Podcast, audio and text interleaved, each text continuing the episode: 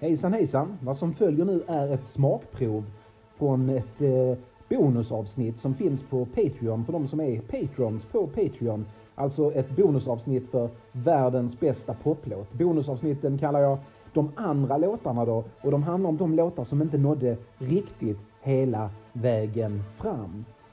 Den här gången handlar det om Marillion och deras fantastiska låt Sugar Mice. Vi hoppar in mitt in i handlingen men bara för att ni ska få ett litet smakprov för att liksom få se varför man bör bli Patreon och se till att jag får lite hjälp att betala STIM-avgifterna för mina avsnitt. Varsågoda!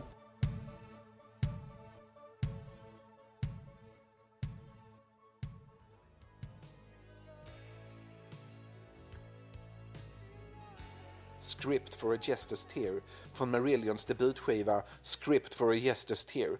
På den blandar och visar Marillion upp det mesta som kommer vara Marillions signum på de kommande fyra skivorna. Ja, även den första med Steve Hogarth som väldigt lyckat ersätter Fish på sång, Seasons End, bygger på den ljudbilden. Kasten mellan lugnt och vilt och våldsamt och med melodier i melodierna. Fast på script hörs deras proggrötter kanske tydligare än på de senare verken trots att Mick Pointer som spelar trummor på första LPn inte riktigt håller måttet. Han ska strax efter den släpptes bytas ut mot Ian Mosley som när han kommer med förvandlar Marillion till ett av de där banden med en märkligt perfekt musikalisk personkemi. Ja, det låter väldigt mycket som Genesis runt 1972, runt skivan Foxtrot kanske. Marillion bildades i mångt och mycket för att vara ett nytt Genesis eftersom Genesis inte längre lät som det Genesis Marillions två grundare Steve Rothery och just Mick Pointer som sen skulle få sparken tyckte att Genesis borde låta som. Det vill säga ett Genesis med Peter Gabriel på sång och Steve Hackett på gitarr. Genesis lät inte så längre, för Genesis hade blivit en trio och trumslagaren Phil Collins hade blivit bandets popsångare istället för deras i nio åttondelar trummande trummis. Runt 1981 gick Derek William Dick med i Merillion och tog sitt smeknamn Fish han gillade att simma som artistnamn. Fish, till skillnad från de andra i bandet, kom inte från London utan var ungefär så skotsk man kunde bli. Det skotska kommer han återvända till i sina sångtexter gång på gång senare i karriären.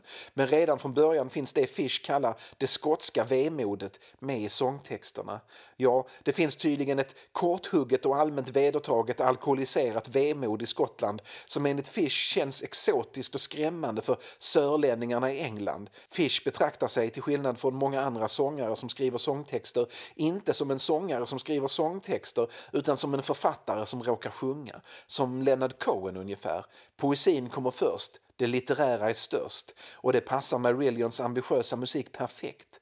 Plus att Fish är en närmast galet karismatisk scenpersonlighet. I början är Marillion nästan lite pinsamt mycket ett Genesis-plagiat. Inte nog med att deras låtar inte sällan är uppbyggda på samma sätt som tidiga Genesis-låtar och har samma instrumentering, men ibland är de rent av kopior. Marillions första singel, Market Square Heroes, som blir en överraskande hitsingel, har nästan 17 minuter långa Grendel som baksida och den är briljant på alla sätt utom i sin musikaliska originalitet eftersom den inte bara stjäl sitt upplägg från Genesis Suppers Ready utan snor slutpartiet nästan rakt av. Eller hade velat sno slutpartiet rakt av men Mick Pointer klarar inte av att spela i nio åttondelars takt så Marillions apokalyps i nio åttondelar blir en något mindre imponerande apokalyps i fyra fjärdedelar. Men Grendel visar Fish ambitiösa textförfattande. Låten är en återberättelse av Beowulf-eposet fast ur monstrets perspektiv. Grendel, monstret alltså, betraktar de festande danska smörrebrödsvikingarna från utanför slottet där de smörrebrödar och dricker järnålderns motsvarighet till Tuborg och Grendel tänker att när passar han Tuborg bäst och han känner gråtande att vergang men är han inbjuden? Nej, istället vet han att imorgon ska danskjävlarna ge sig ut för att döda honom och allt är väldigt ambitiöst och pretentiöst och typiskt en 20-årig textförfattare med svåra svartklädda förhoppningar om att bli nästa stora skotska generationsförfattare. Marillion är också som tidiga Genesis i att Fish likt Peter Gabriel en gång sminkar sig, klär ut sig och gör teater av sångerna när de uppträder. Hans röst är också snarlik Gabriels.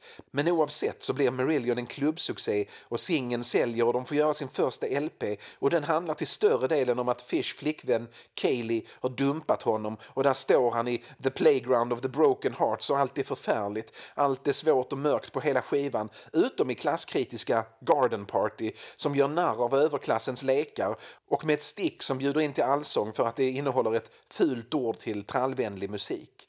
Skivan blir en framgång och intrikata arrangemang och Pink Floydska gitarrsolon blir populära igen i en tid när det annars mest är snabb shredding som Edvin Van Halen som gäller.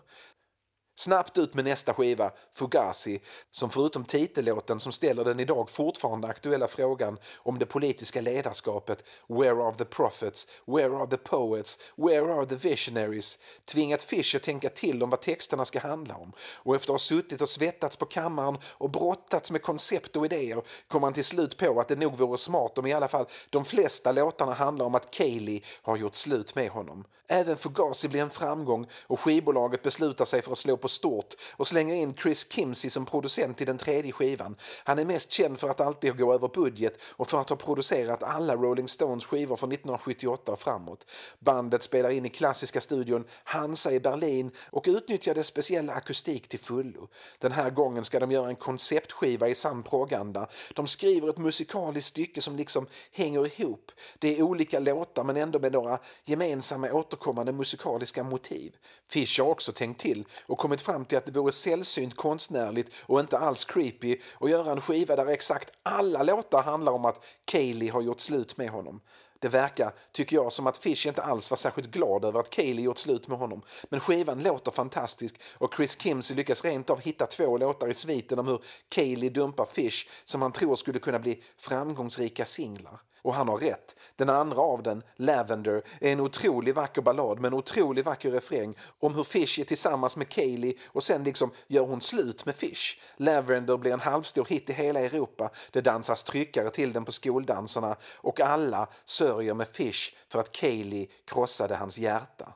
Den första singeln från skivan blir inte bara en mellanstor hit, den blir en jättehit, gigantisk, mycket större än vad bandet, skivbolaget eller någon trott. Och den blir ett tveeggat svärd. För visst, nu fyller Marillion arenor inte bara stora rockklubbar eller mindre idrottshallar, men den gör också att bandet betraktas som ett popband istället för ett mycket seriöst neoprogband med hårda gitarrer och konstnärlighet. Låten i sig är en dyster historia, men med en helt omotståndlig refräng om hur Fish har råkat ut för att Kaylee har gjort slut med honom och han vill att hon ska bli tillsammans med honom igen och han ber om ursäkt. Men det verkar som att när Kaylee gör slut så gör hon det på riktigt. Men bra är låten, låten som fantasifullt nog heter Kaylee.